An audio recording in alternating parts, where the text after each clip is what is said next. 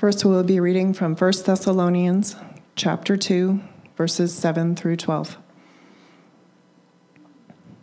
But we were gentle among you, like a nursing mother taking care of her own children. So, being affectionately desirous of you, that we were ready to share with you not only the gospel of God, but also our own selves, because you had become very dear to us. For you remember, brothers, our labor and toil we worked night and day that we might not be a burden to any of you while we proclaimed to you the gospel of God. You are witnesses, and God also, how holy and righteous and blameless was our conduct towards you believers. For you know how, like a father with his children, we exhorted each one of you and encouraged you and charged you to walk in a manner worthy of God, who calls you into his own kingdom and glory. And also Proverbs 22, verse 6. Train up a child in the way he should go. Even when he is old, he will not depart from it. This is God's word.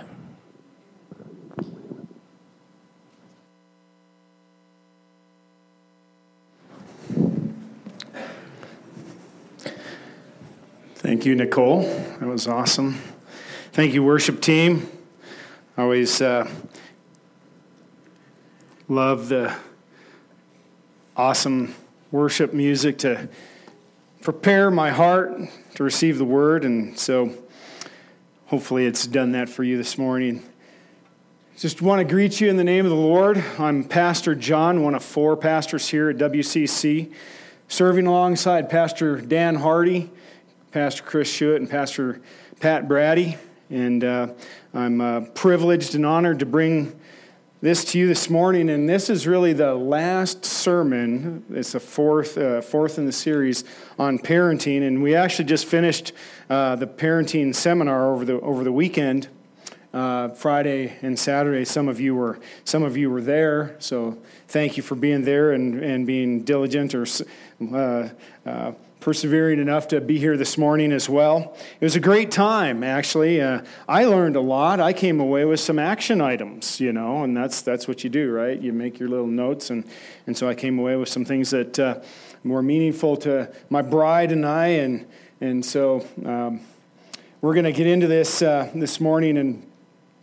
Uh, just let's just open in prayer. Lord God in heaven above, I thank you so much for your kindness towards each one of us. I thank you that you have assembled us here this morning to worship, to sing songs of praise to you, God, and to and to open our hearts to hear the things that you might have for us from your word and by your spirit that you might apply learning to us, God, that we would grow and no longer be babes, infants and babes, but that we would grow into maturity in our knowledge of you, God, and that our lives would be fruitful and productive in front of you for your glory and for the benefit of man. And so, God, I pray that by your spirit you would attend with us this morning, attend the preaching of the word, God, and attend those who hear it and God, that would each one be edified.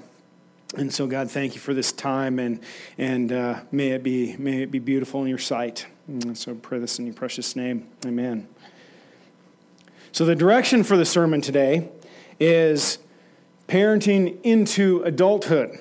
So I, I noticed as I look around, a lot of you are parents of, of younger kids, and there's some youth in here. So not necessarily does this, this passage specifically apply to you right now in the stage of life that you're in, but, but I think you should listen up anyway because you're here and I'm talking and we, you know we got to let's just go through this, right? But but really, in, in truth if you're the parent of a young child, ultimately they will get to the point where there will be a young adult and entering into adulthood. You need to know how to, how to approach that, right?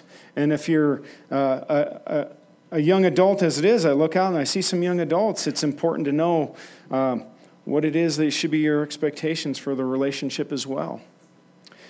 Early on in our marriage, Kelly and I, we were in a vibrant faith community and we were alongside many couples who were married about the same time as us and were going through the same, uh, same challenges, same period of life, having children right alongside each other.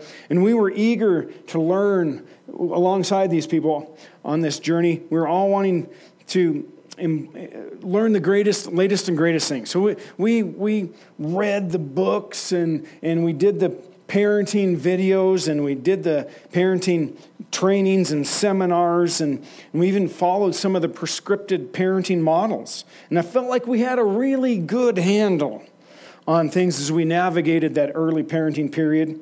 Much of what we learned we proved to be very helpful and it, and it worked. At, and at that time, and as time grew on, and as our children grew, the magnitude of the challenges also grew. And we struggled through, and arguably we did okay. The older the kiddos got, though, the more we found out our limitations. And, and we thought, man, this is a lot harder than we thought. We didn't have ready answers anymore. Indeed, the prescriptors, prescripted answers were nowhere to be found. As, as our oldest child hit her junior and senior year in high school, we came face to face with the reality that we really knew nothing. I certainly felt that I was a failure. I had missed the mark. I had no answers, and I had made some terrible mistakes as a father. Only by God's kind favor and His heavenly graces did we pass through those challenges of that period in my, with my first child as she was becoming an adult. So it is honestly quite humbling to be here today to speak to you about this topic of parenting into adulthood. The other day, I was fellowshipping with my community group brothers Friday morning, and I was uh, I confessed to my dear brother uh, about this role as uh, as a father to adult children, how how it at times it ties me in knots on the inside, because I'm not big enough for the job. I'm not wise enough and I'm not patient enough. I'm not forgiving enough. I'm not loving enough. I'm not brave enough to mount up and take on all the weighty challenges that are set before me to do. The whole matter of parenting and parenthood drives me all the more to His great presence, to cleave to Him, because I'm not adequate to do this on my own. My bride and I, we're, we're not adequate to do this just by ourselves. The challenges are too great. The wounds and failings are too painful. The discomforts, the frets, and the worries and concerns about their futures, all of these can overwhelm the father and the mother.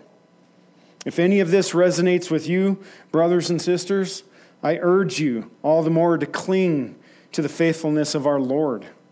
Trust Him in all your ways, to follow His paths, His ways, his word. He will meet you in the trials and see you through them. Remember, He is the author and perfecter of our faith. You know, for parenting, it really helps to start with having the right vision, though, right? What is the, really the main goal of this parenting deal, anyway? Malachi 2 talks about the marriage covenant and we're going to I'll read you Malachi 2:15 says this Has not the one God made you? You belong to him body and spirit. And what does the one God seek? Godly offspring. So be on your guard and not, do not be unfaithful to the wife of your youth. You see our one God? He wants our marriages to produce godly offspring. He wants parents to raise children to love and obey Him so that they be His children too. Back in the early days of our marriage, when we were in such a lively community of, of, of other young families, and our family was just starting out, God was so gracious to give me a, vision for this super important role He called us to. The picture was one where he was set above, shining in glory, as he looked down upon our family, and there we were all at his feet. There were many families there. There were my children and my children's children, and so on. It was a beautiful picture of his will for all of us as godly parents. That we will raise our children, children who will truly love and follow him, and likewise they will have children who will love and follow him. You see this parenting gig? It's important. It has eternal value, potentially to many. Not only to your own children, but even to the generations that follow. So, parents of young and old, have this in your heart and mind as you struggle with the things from diapers to drug use, from spilled milk to adult rifts, from spankings to the reconciliation of broken hearts, dropping out of college, sexuality, financial crises, and on. This is the ultimate goal of your parenting. Keep this in mind. Otherwise, you may get lost along the way, lose perspective, lose hope, maybe even lose joy. Now, we're not the ones to determine whether our children will ultimately be his sons and daughters, though, right? They have to work that out themselves before the Lord. But this big picture view guides all the various duties and activities that we engage in as parents. Now, Proverbs 22 6, that was read before. Thank you, Nicole, again, will be a focus for us for here for a few minutes. And you're familiar with this passage, right? You've heard it maybe a hundred times. Train up a child in the way he should go, and when he is old, he will not depart from it. Now, keep in mind, this is a proverb, and it's a, it represents a generalized truth. It doesn't reflect what happens in every case. But as we look closely, that this single small proverb actually says quite a lot. First, it starts with the words train up. This is the diligent, consistent, exhaustingly repetitive teaching and training and discipline that our children need in order to be molded and shaped for godly living. Ultimately, to prepare them for what they're designed to be.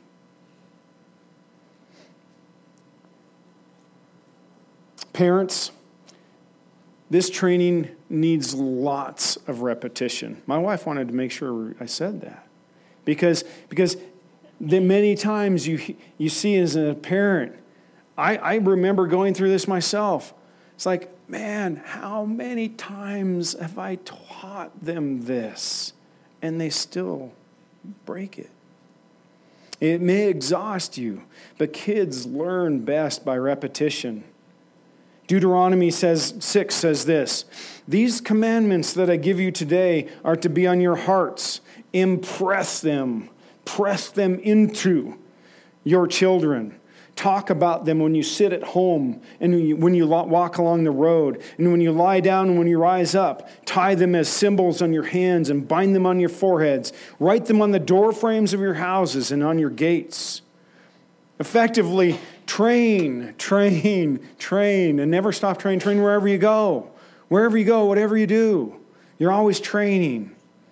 And this training should largely consist in, in teaching them things, right?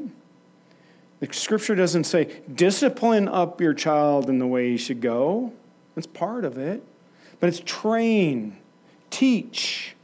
Teach them what is right, what is wrong, how to behave, what are the household manners, how to interact with and treat other people, how to do stuff like cleaning this or fixing that, the various chores, teaching them the heavenly truths, what to believe, what not to believe how to respond in various circumstances, and on and on. In a full sense, really all the things that pertain to life and godliness.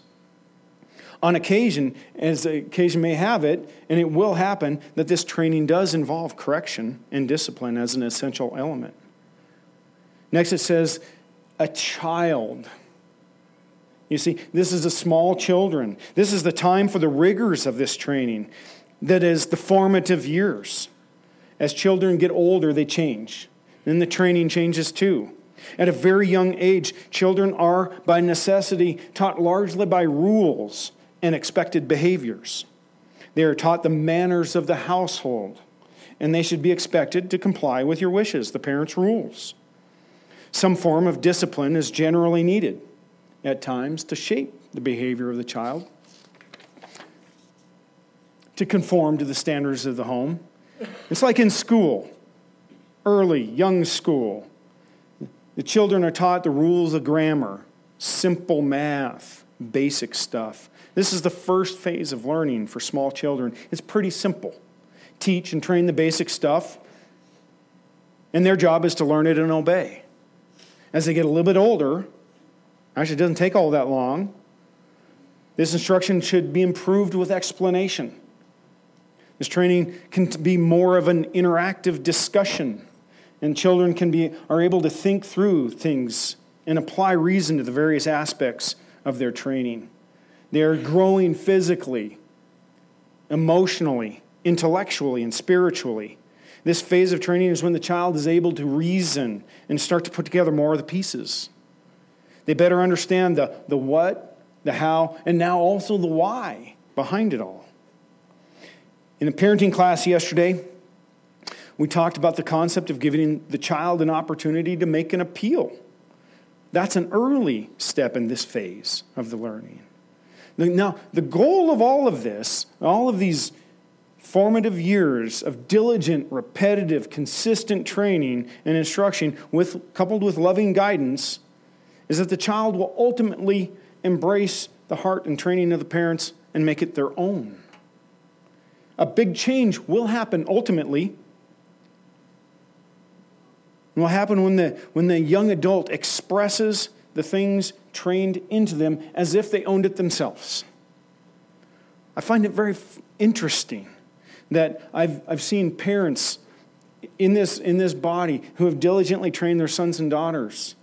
And, and even in the case where a son goes wayward, an adult son goes wayward, and no longer even wants to hold on fast to the, to, to the way, to the, to the heavenly truths, you know what I hear him saying? When he talks, he sounds, guess what? Sounds just like his dad. He's saying the same things. The things were implanted and they remain. So you want this change to happen and, and you want it to become their own. It comes from within them at this point, it is now in their heart. They now willingly hold on to the things that were, on point, were at one point pressed into them from the outside. It may look differently, though. I kind of smile as I think about this. There are times when once a month we gather as a family at Grandma Ma's house. Everybody comes together. And often I will sit back and I hear the conversations that are happening around the room. And I hear my oldest daughter, Naomi, as she, she's speaking to her younger siblings. And I, and I just love, because what I, I smile and I sit there and I, I hear the years of heavenly wisdom that we poured into her are now being issued out of her as she, as she counsels her younger siblings with a full sense of ownership. But she also has her own, her own special savor about it now.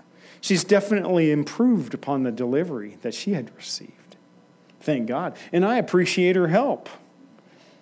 So, this is a goal of our parenting, really, and it's a delight to see when our children start to enter into adulthood, into the age when they, when they now take ownership and accountability for the things that they hold to, the things that they believe in, the way that they will live. It says it like this in Proverbs 2. It says, Then you will understand righteousness and justice and equity and every good path. When wisdom enters your heart and knowledge is pleasant to the soul. Our passage goes on. It says, in the way he should go. What is that? Of course, that's the right path, the way you should go, right? And Proverbs 1 says it this way it sets the foundation for all the remaining things that are, that are, that are said in, in the Psalms 1 through 9, particularly. And it says this it says, The fear of the Lord is the beginning of wisdom, right?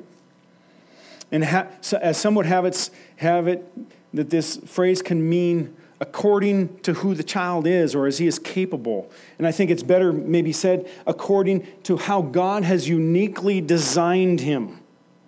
That is the way he should go. This takes on the idea that the parent must train the child with an intimate knowledge of who he is.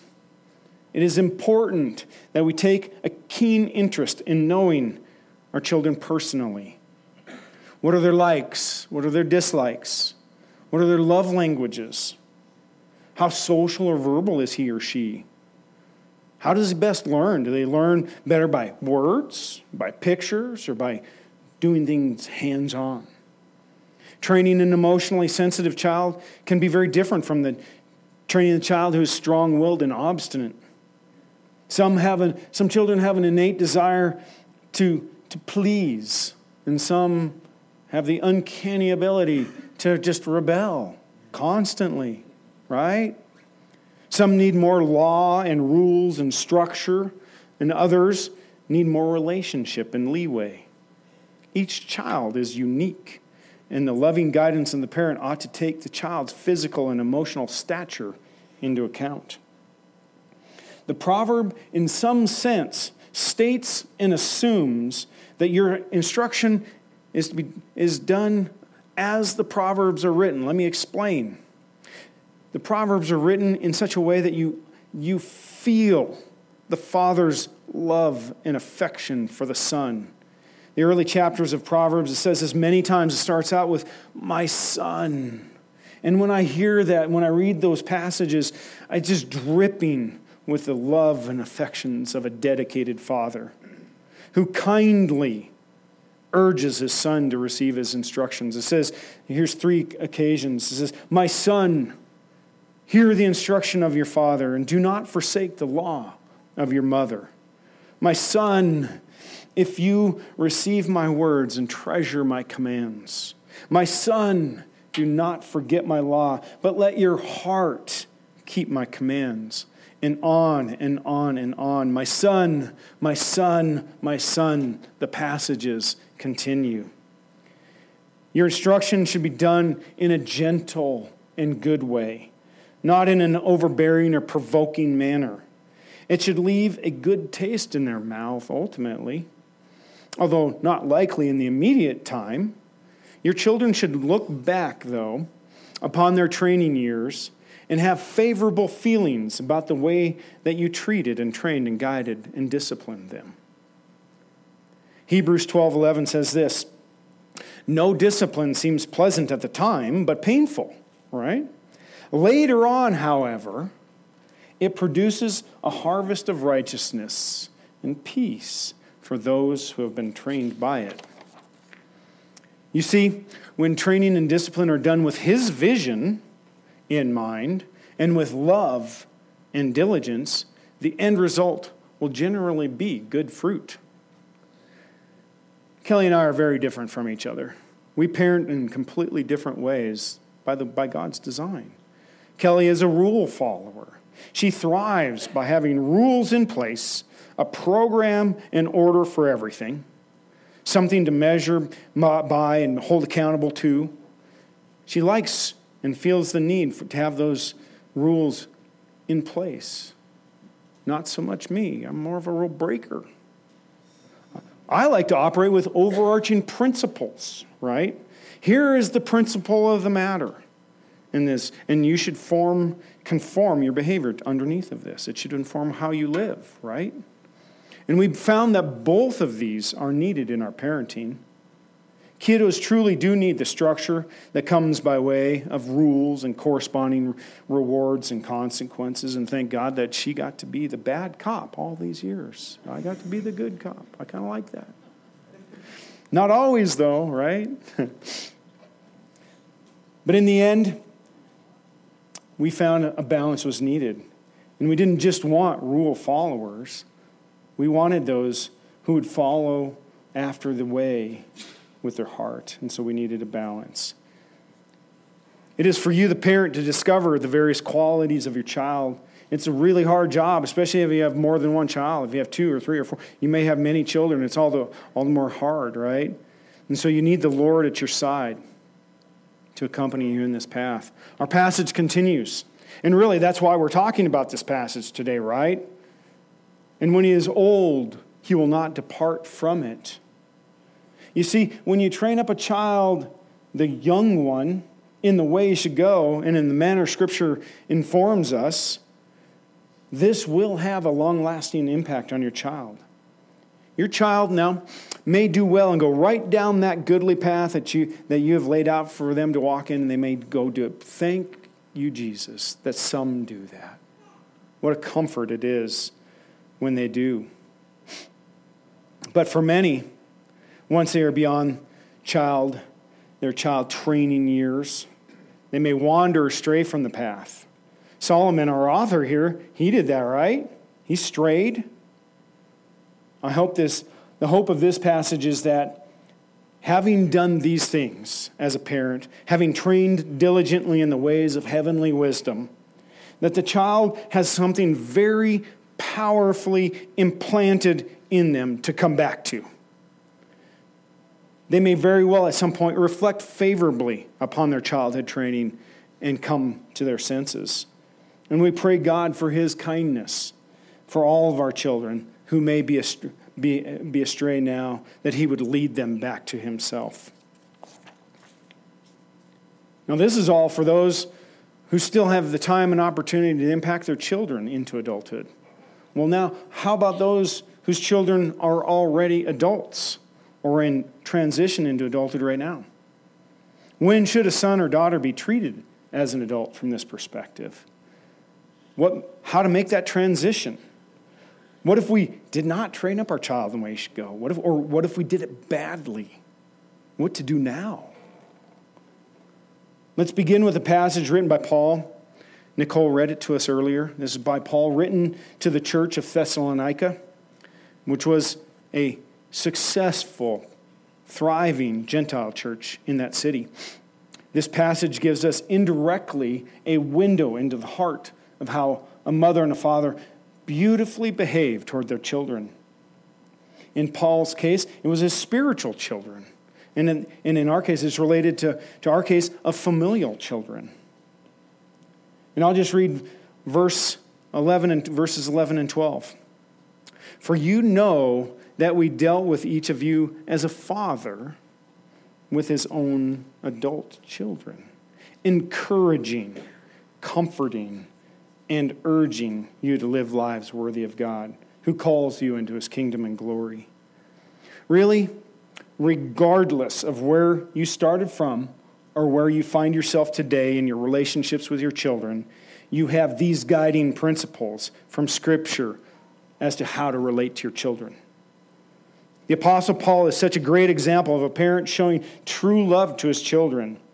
He says as much by saying, We dealt with each of you as a father deals with his own children, encouraging, comforting, and urging.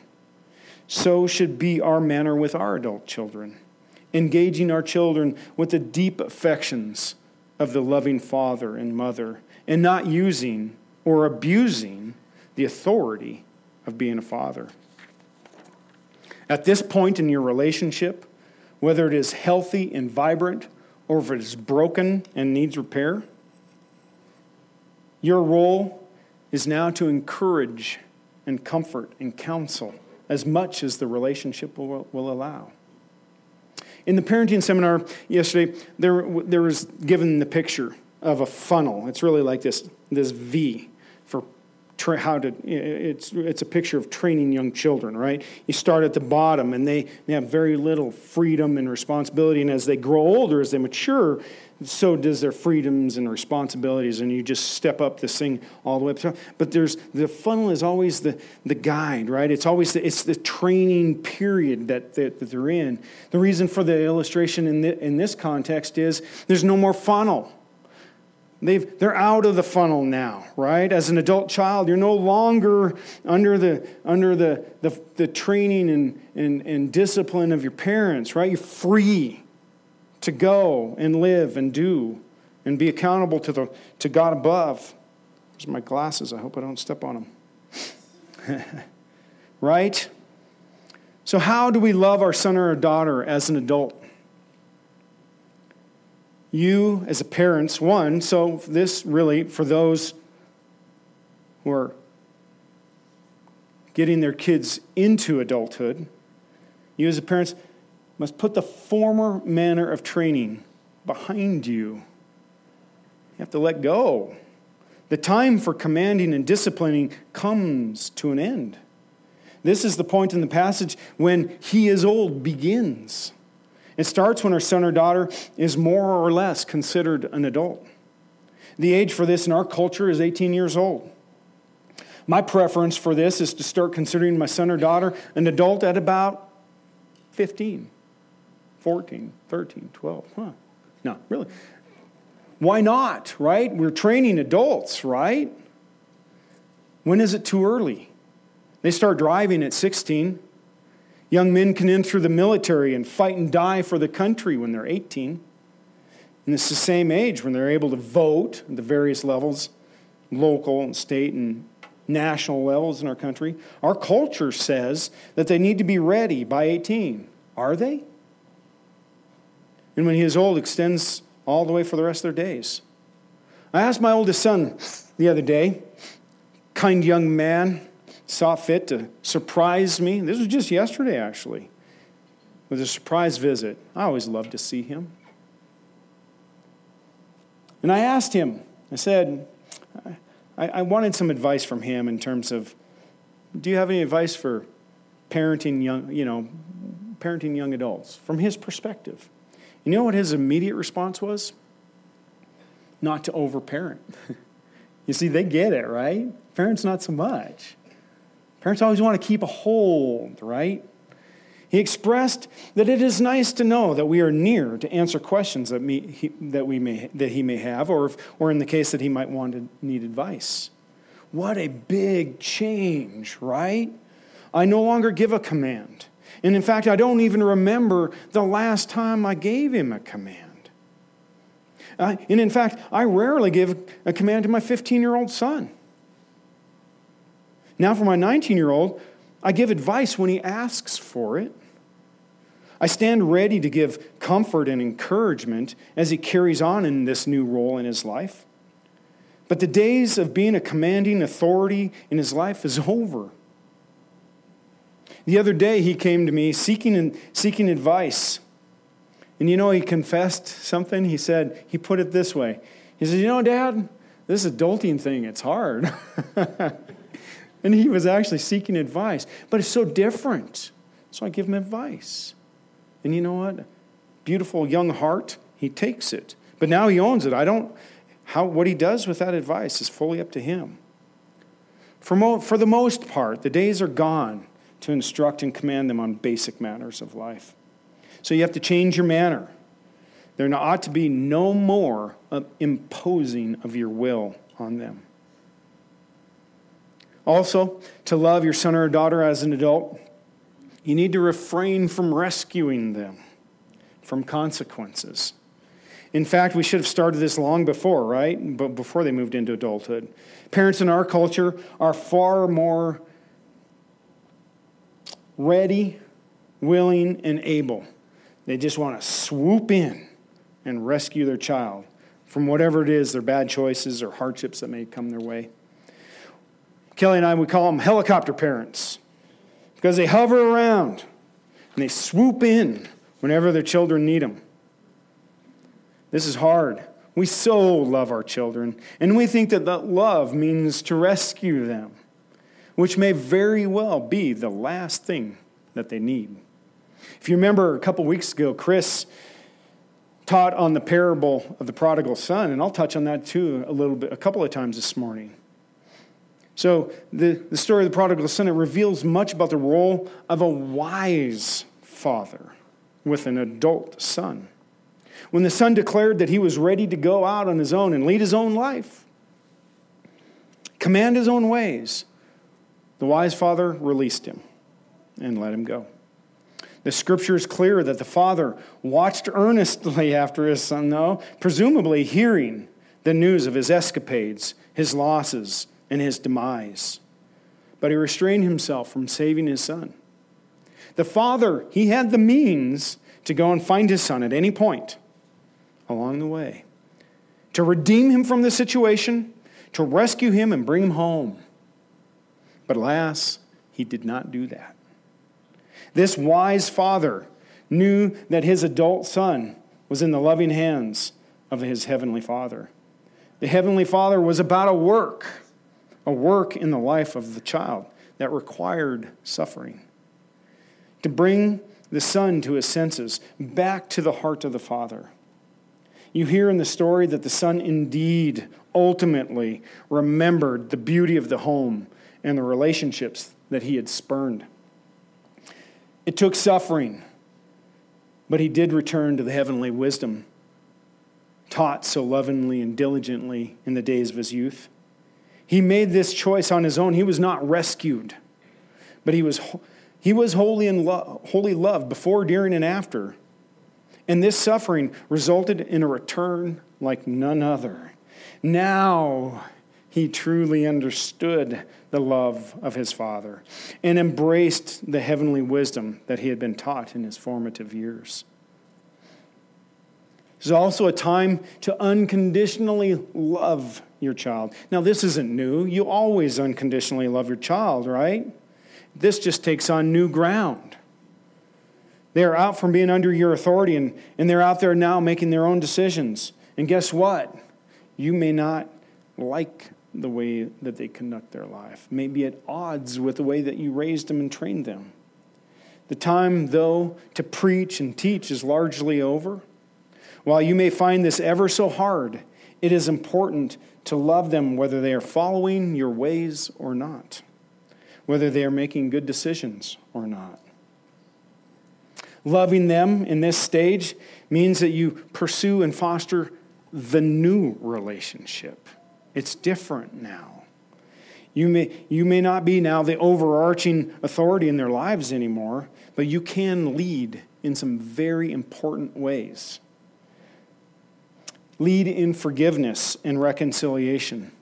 In your own heart, it is important that you forgive your son or daughter for the things that they have done against you. Unless the slate is all tidy and clean already, there's work to be done here, right?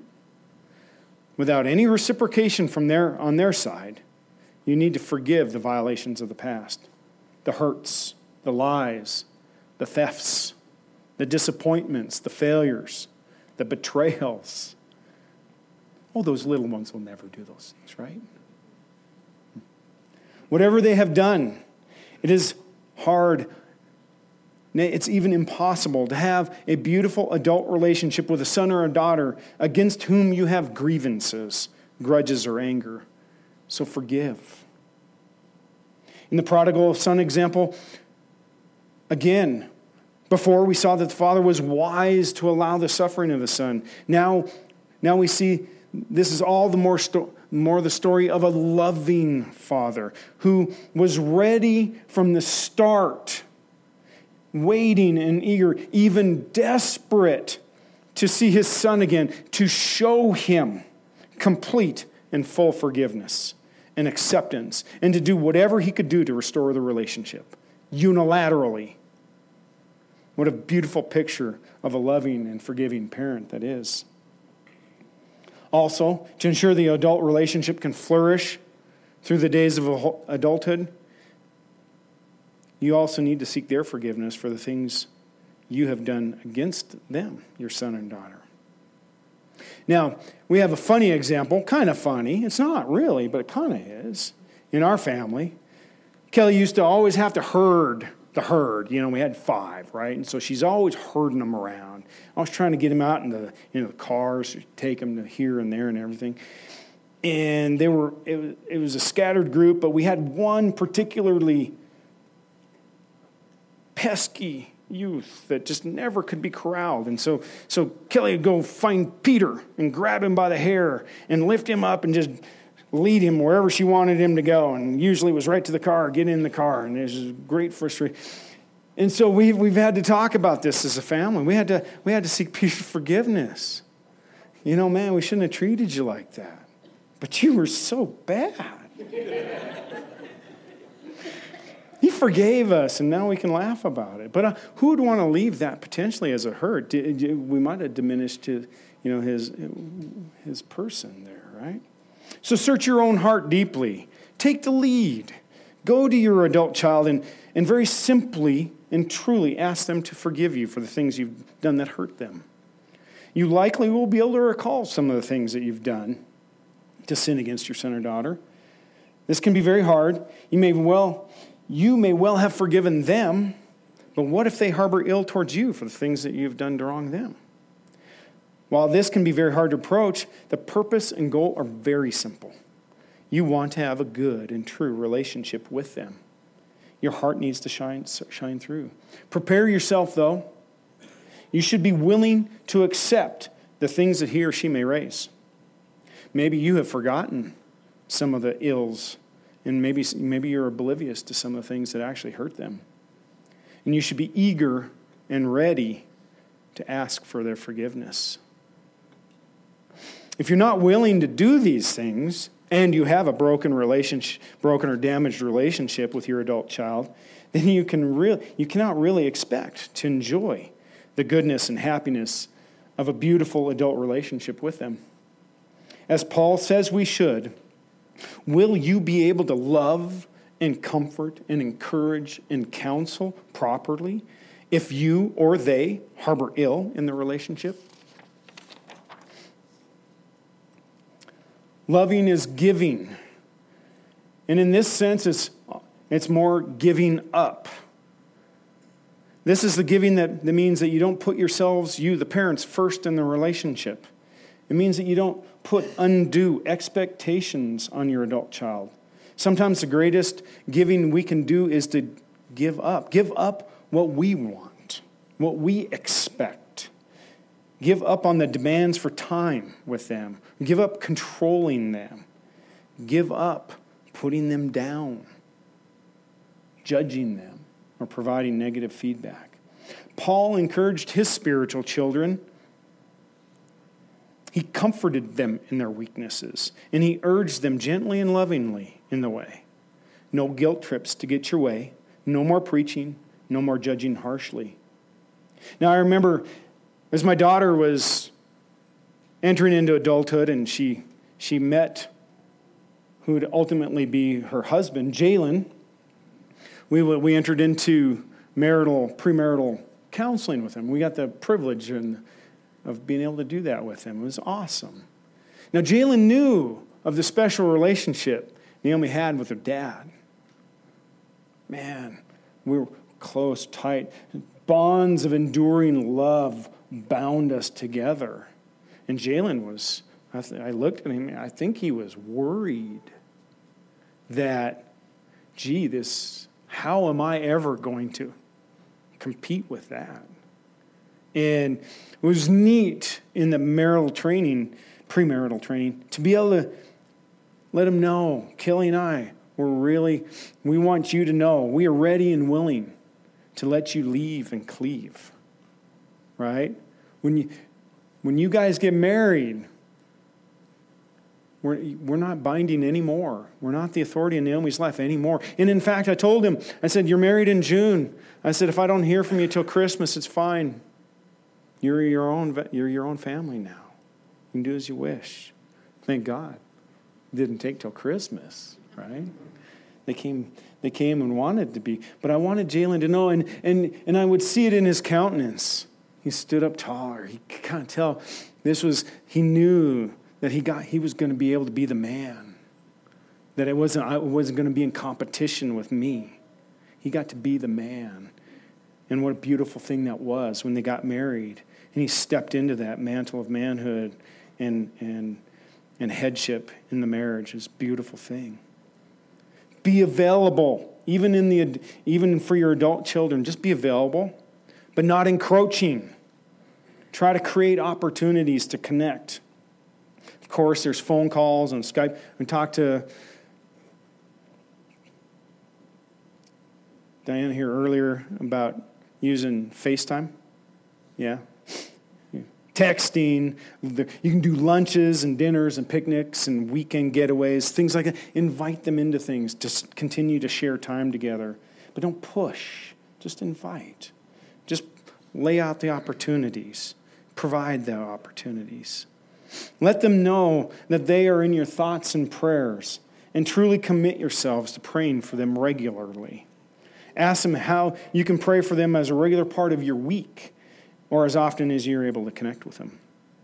Remember now that in this phase, you're on equal footing with your adult son or daughter. Your relationship should be characterized by mutual respect.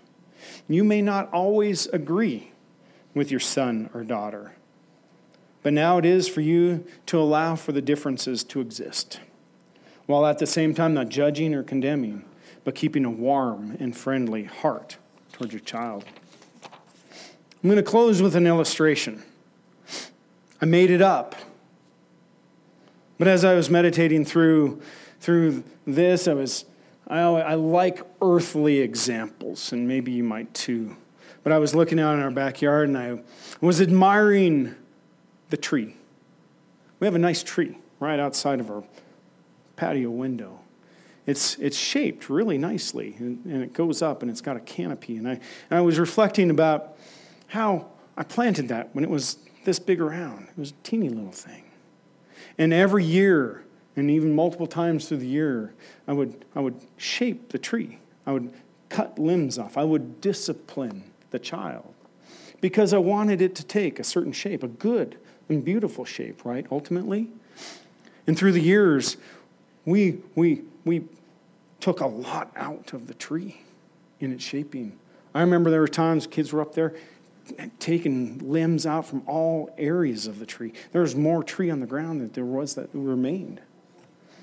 But the tree flourished and it was beautiful. And now, some 20 years later, the tree is shaped beautiful. I don't have to touch it anymore. It's an adult. Now it's, it's free to do whatever, whatever it's designed to do, to just reach its branches and leaves toward the sun that gives it strength, right? It's a beautiful picture of, of what it can be like when you raise and train your children in the way you should go. Doesn't always work out that way, though, because I have another tree, actually, in my yard. And this tree I planted at about the same time, some 20 years ago. And we trimmed it and shaped it, and it took on a reasonably good shape. But it's off to the side, and we kind of neglected it. And as time and went on, certain weather conditions happened to it was assailed by certain things and it became weak. And I didn't notice. And there are cracks that formed in the, in the very trunk of the tree, and I never saw it. Right? And then it came about one day that there was a storm. And the storm assailed the tree, and the tree, main trunk up in the air, splits in two, and a big part of the tree lays down on the ground. And I was brokenhearted because my child was broken. So, what I did, though, is we went out. it wasn't just me, mostly muscle, muscle man over there. Went out and we chopped off that big thing. We cleaned up the mess, right? We cleaned up the mess, put it away. But we didn't fix, the tree was still damaged. It still had its wound it was still up there, cracked wide open. And it wasn't until later that I realized I loved that tree and I didn't want to see it die. Right? I wanted to see it live. So I spent the big bucks and I had the guys come over and we, we bound up that tree. We trimmed it up. We put the bolts through and the cables to bind up that wound so the tree would survive and so that it too, on promise, would one day again be healthy and reach toward the sky and to be able to, to fulfill its purpose in life again, right?